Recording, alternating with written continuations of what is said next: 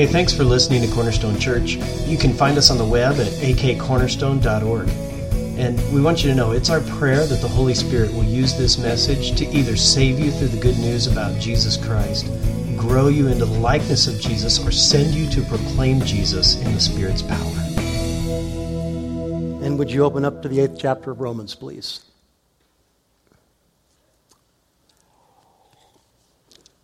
As you turn there, quick regroup on where we're at. Eighth chapter of Romans, Romans 8 1, Paul made a statement that for those who are in Christ, there is no condemnation. And down through the chapter, he begins to validate that in a variety of ways, in five different sections. And he comes to the last section here of Romans chapter 8, and he makes some pretty profound statements through a series of questions to prove the overarching theme of the chapter that for those who are in Christ, there is not, cannot ever be any condemnation. And so, what he does is in verse, in the beginning of this last section, in verse 31, he takes us to the throne of heaven. And he guides us in word there, and he points to the throne, and he reveals or highlights God as the sovereign, conquering one over all. And he says, if God is for us, who can be against us?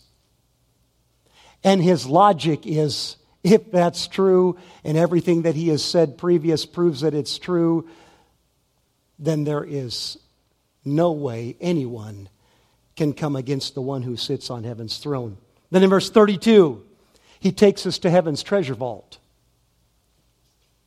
And he points to God and he says, God is the indescribable, lavish giver. And he says it like this that if God gave you his son, the most indescribable gift, incalculable gift, how is he not going to, with him, give you all things? Then, what he does in verse 33 is he takes us into heaven's courtroom as he continues this series of questions. And there in heaven's courtroom, well, let's watch what he does. Romans 8 33 I'll read 33 and 34. Both of them include somewhat the same idea. Both of them are in legal language. Verse 33 Who shall bring any charge against God's elect? It is God who justifies. Who is to condemn? Christ Jesus is the one who died. More than that, who was raised, who is at the right hand of God, who is indeed is interceding for us. So, what Paul does here is that he is sketching a picture of us in these two verses. And again, the picture that he is sketching is one of a legal nature. Let me just highlight that for you. He pictures an accuser bringing a charge against someone. The concept here is of justice being highlighted because he talks about God justifying the word condemned brings to mind a convicted criminal. You see, the language here is about a legal issue, a legal proceeding. What he is painting with his terminology is a courtroom, specifically the highest courtroom in the universe, the court of heaven. And let's see what answer emerges there as he ushers us into heaven's courtroom and says, Who shall bring any charge against God's elect? It is God who justifies. What I want to do is, I want you to notice very carefully a couple of words here. And the concept. Paul is asking or presenting the idea, asking whether or not it is possible for anyone to bring into the Supreme Court of heaven an indictment or an accusation against one of God's sons or daughters. Now, let me say that again in a different way, showing you what he's not saying to make it really clear what he is saying. He is not asking the question, can anyone come into God's throne room in heaven and bring a charge against a son or a daughter that ends up in a condemning conviction. It's not what he's asking. That's taking the question way too far. What he's asking is can anyone come into God's throne room and even bring the accusation against a son or a daughter of God? Listen to it again. Who shall bring any charge against God's elect? So the question is this if someone comes to God, to his throne room, and tries to bring an accusation against a son or a daughter of his, will God even hear the case? Will he allow it into his courtroom and allow the proceedings to continue as he sits as judge over the proceedings? That's what Paul is asking here. Can they even bring the charge? So, in order to answer that, we need to look closely at two key words. And the two key words are elect and justifies. So, let's zero in fairly quickly here on those two words elect and justifies. First, God's elect. What this word points to, referring to the sons and daughters of God, what this word points to is who you are. Who you are. It's about identity.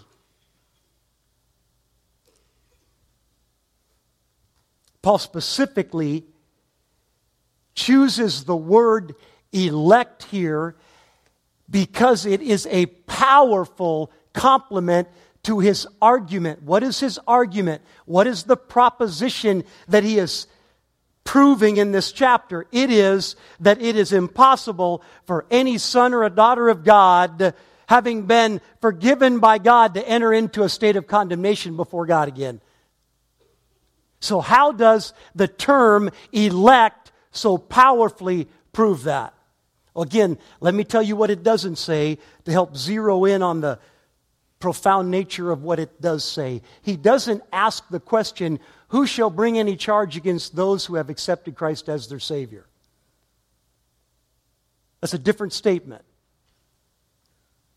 I'm not saying that the elect are not also those who accepted Christ as their Savior, but Paul specifically used the terminology elect here. So, how does that feed into the power and the thrust of Paul's argument? Well, who is the one who elects? Somebody in here must know that. God elects. God elects because they are God's elect.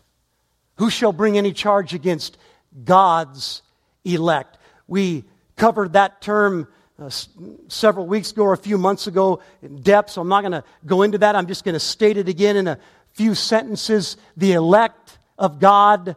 It means this in Scripture, consistently, repetitively, this in Scripture. They are those that God has chosen, and that they are those that God has, in a very peculiar way set his love upon. They are those that God has decided, chosen to make them his own possession and lavish them with his eternal love.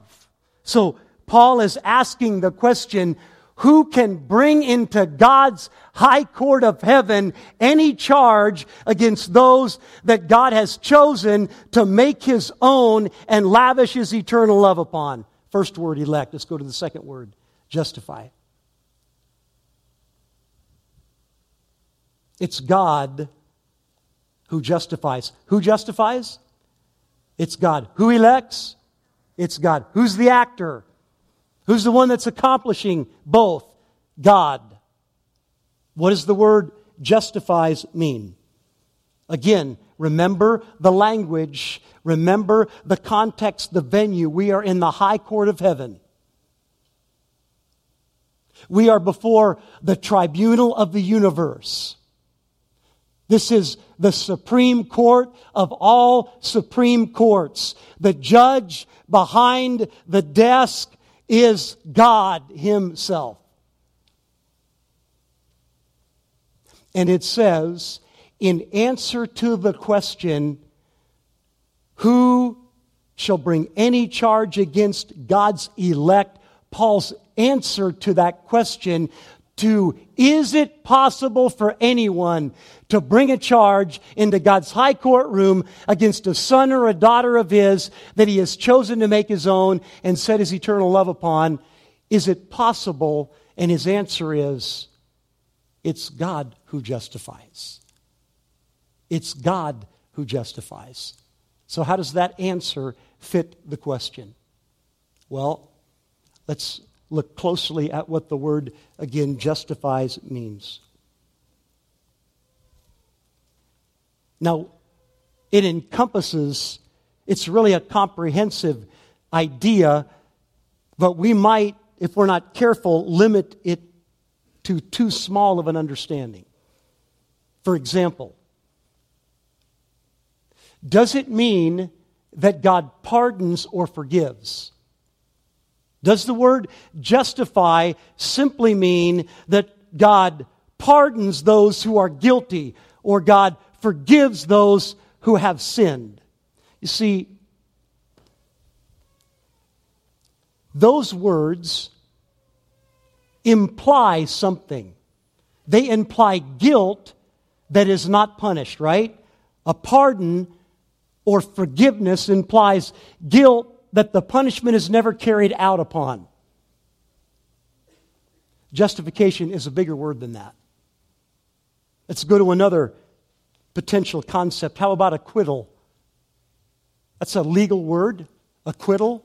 That means that in a legal proceeding that the one that is being prosecuted is found by the court to be not guilty of breaking the law. That's acquittal not guilty. Justification includes that concept, but it is far bigger than that concept. So, what does the term justification mean?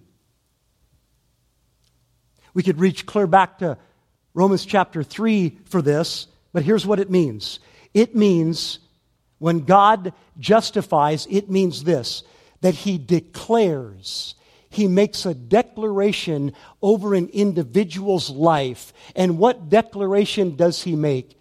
He makes this declaration the person in question has not ever sinned, and they are perfectly righteous.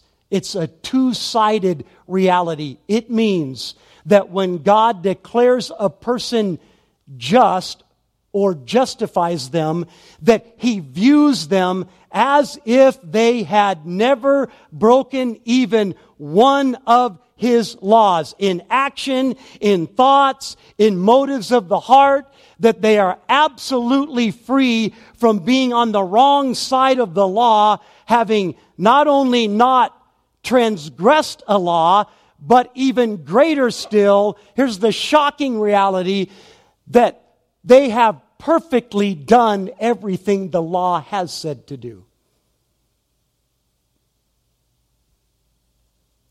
That's what it means when God justifies. Now, how can God do that? How can a just God do that? We've covered this before. Let me just say it very quickly in a sentence or two, he can do it and still be just because Jesus Christ paid the penalty for the sin satisfied the full demands of the law of God that was broken so that God can be both just and the justifier. How is he just? Because Jesus Christ has paid for the sin so that God doesn't have to punish it in us. How can he be the justifier?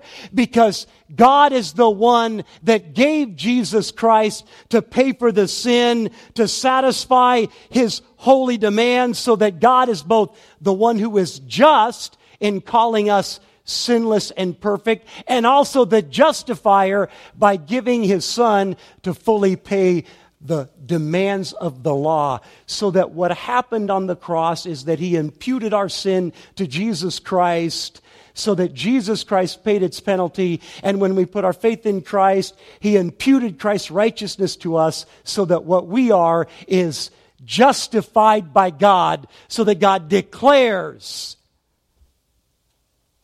I view this person, justly view them as having never committed a sin and having always fulfilled every requirement of my commands. So that's the setting, the high court of heaven, the tribunal of God, the omnipotent one on the throne, and the two key words are election and justify, and they mean election, though the one that God has chosen to make his very own possession and lavish his eternal love upon, and justification that means God views us as if we have never committed a sin and we have always been perfectly righteous, just as righteous as his holy son. So the question then comes. Who shall bring a charge against God's elect? It is God who justifies. Do you see the force of the argument here? It is an absolute impossibility. Here's the scene. God is sitting on his throne. Here comes an accuser up to the throne of God in the high court of heaven. And there he brings an accusation against a son or a daughter of God, one God has made his very own from eternity past chosen to make his own, chosen to lavish his eternal love on. And God sees that person as perfectly righteous as his very own son, Jesus Christ. And somebody makes an accusation against them. And the question is, is God going to try that case in his court? No, he's not going to try that case in his court. He's going to boot it right out of court. It's the same thing that God has been doing with the previous two questions. He's been saying, it's a ridiculous idea. If God is for us, who could stand up against God? If God gave us Jesus, everything, is He not going to also give us the scraps? And if God has elected us and sees us as holy as His very Son, every one of his sons or daughters? Is he going to let anyone come into his high court and bring the charge and hear the case toward a conviction of them? And the answer in all three of those questions 31, verse 31, 32, and 33 is the question is ridiculous. He laughs it out of court. He laughs it out of court.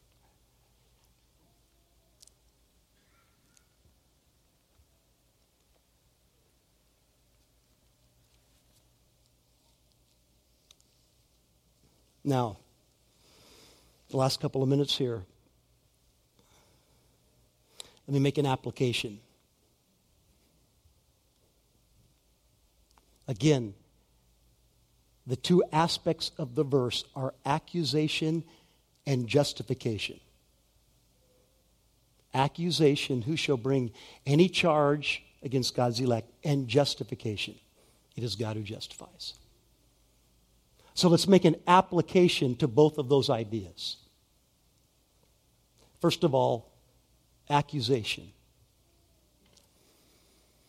How are we to respond to accusation? I'm not talking about in the high court of heaven. I'm talking about on the dusty roads of earth. How are we to respond to accusation? First of all, I want to talk to the son or the daughter of God. How are you, if you're a child of God, are you to respond to accusation? Let me give you two ways that I believe are biblical ways. In a general statement, what we need to do, and by the way, if you haven't figured this out yet, but if you've drawn breath more than a few days, you probably have figured this out as a son or a daughter of God. You're going to be accused. Accusations are going to be brought. They're going to be brought from a variety of individuals throughout your life, and they're certainly going to come in full force from the enemy on a regular basis because he's called the accuser of the brethren. That's what he does. He'll accuse you directly. At times, what he wants to do is he, want to, he wants to convince you of your own condemnation and get, to, get you to embrace it on your own or he puts people around your life that he wants to influence to drop little seeds of condemnation into your life that you carry around in bondage for the rest of your life. So accusations are coming. Question is, how as sons or daughters of God do we respond to them? Well, what we need to do is I believe we need to take the accusations that come against us and we need to humbly bring them before God transparently and very humbly bring them before God. And we need to do one of two things with them as we examine them under the direction of God and His Word, the Holy Spirit leading us and giving insight into our lives. So, first of all, as we view that accusation and we see that it is nothing but an attempt toward condemnation, we need to reject it. We need to reject it. Why? Because those who are sons and daughters of God, there is no condemnation. The biblical thing is to reject it. And the way that you reject an accusation that comes against you that is not grounded in reality is that you apply to that lie the what? The truth. What defeats a lie? The truth defeats a lie. And so you apply truth to the lie. Let's just give a couple of examples of the lies that are leveled against us on a regular basis, maybe have been leveled against you. Has the enemy ever spoken into your life? Maybe your kid's life? That you're not good enough? That you're not smart enough? That you're never going to really amount to anything? Folks, that's condemnation. That's condemnation. That has no goal at your benefit. That has a goal of your defeat and discouragement. And so that's a lie. That's a lie. You bring that before God humbly and transparently, and as you examine the nature of that a- accusation, if you come to the reality, the recognition that that is simple, pure condemnation, you reject it and you take it and you shine upon it the light of the truth of God, which says, you are already something. You're a son or a daughter of God. You're immortal. You are so significant that you are immortal and you're actually going to become like Jesus Christ when he returns and you see him as he is. You want to hang your hat on something, hang it on that. Don't walk around in the defeat of a lie. Don't let your kids walk around in the defeat of a lie their whole life under the bondage, dragging that thing year after year because someone at a critical moment in their life lied to them about who they were. We got to be aggressive against condemnation. I don't mean lash out at the individual that was used to condemn you. No, I mean, you get before God humbly, and when you see it as condemnation for what it is, then you get aggressive against that lie. You fight the spiritual battle against that lie, and you assault it with the arsenal of truth in the Word of God that says to you who you are as a son or a daughter of God. Amen? Do you understand that?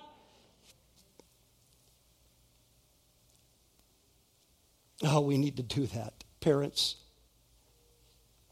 parents, we need to do that for our kids. They are, they are just being assaulted with lies that are crushing their spirit day in and day out. I promise you, the enemy is trying to do that with your kids. He is trying to feed them lies that they are going to buy into and embrace and carry with them that's going to be like a millstone tied around their neck, dragging around for the rest of their life. And that has to be confronted with the arsenal of the truth of the Word of God to defeat the lie. Dads, you have such a great responsibility there. Make sure that in the home that you lead, the marriage that you lead, and the home that you lead, that the enemy is not allowed to do that. But that there's a steady diet of light that defeats darkness, truth that defeats lies.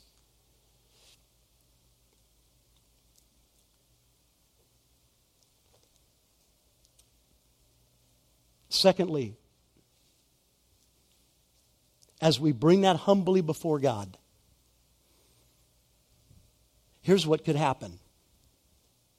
Even if the intent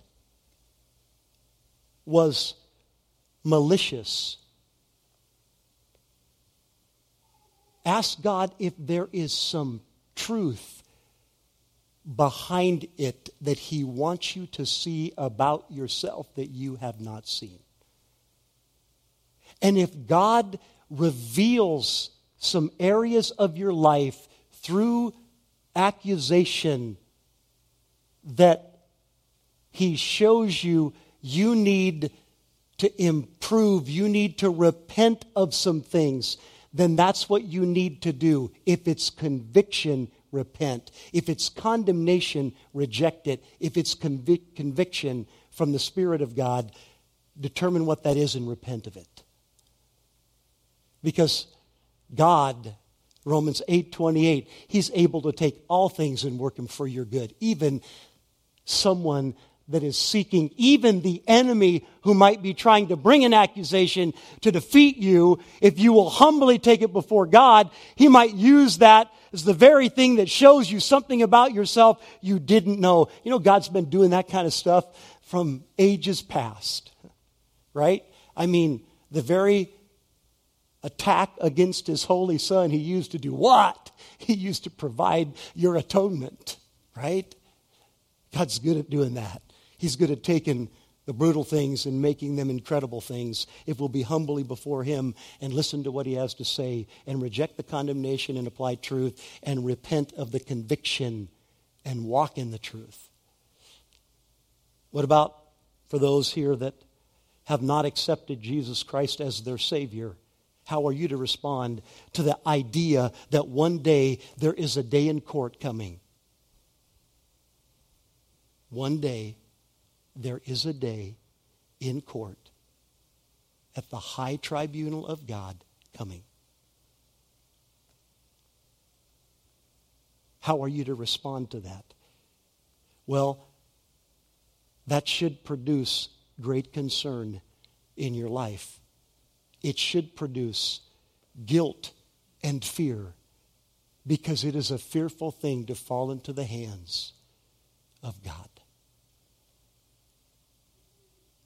but it's not meant to defeat you. It's meant to bring you to the good news. 2 Corinthians 6 2. In a this is God speaking, in a favorable time I listened to you.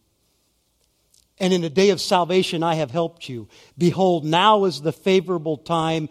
Behold, now is the day of salvation. Listen, you're not before the high tribunal yet. If you have not accepted Christ as your Savior, you're still right here in the opportunity of grace. And right here today, you could have entered in here on the wrong side of the law of God, but you don't have to leave here on the wrong side of the law of God. You can leave here as a son or a daughter of God so that the law against you is ended forever, so that God looks at you through Jesus Christ as if you have perfectly not sinned and perfectly obeyed.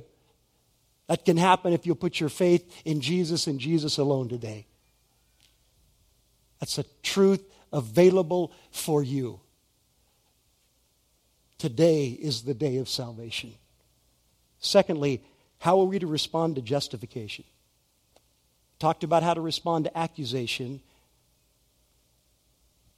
for the believer and the unbeliever, how are we to respond to justification? This is to the believer.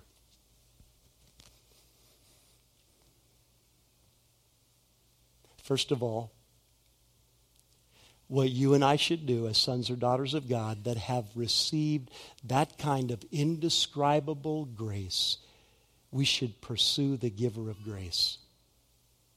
We should pursue the giver of grace.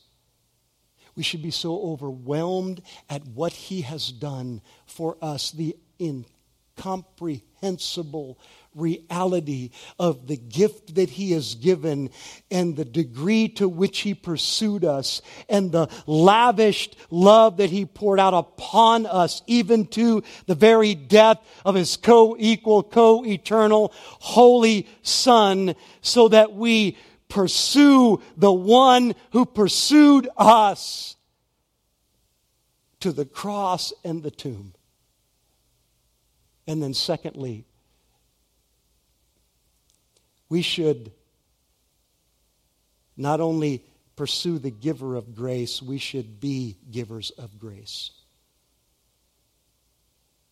Meaning, it is not our job to pass judgment to be judgmental. That's the job of God.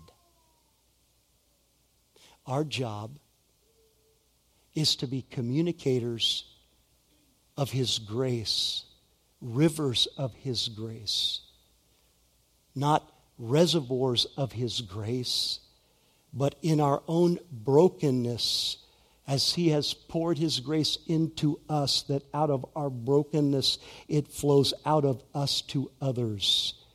The only right response to being a son or a daughter of God, lavished with the grace of God, is to pursue the grace giver and to be a grace giver. Would you please stand? Father,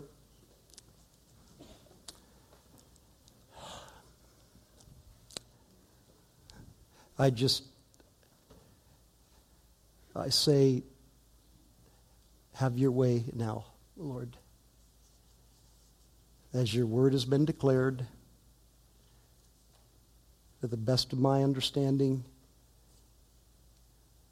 right now I'm asking that you would, through the miracle of the gift of preaching, uh, do with it what you desire and accomplish the goals for which you sent it forth.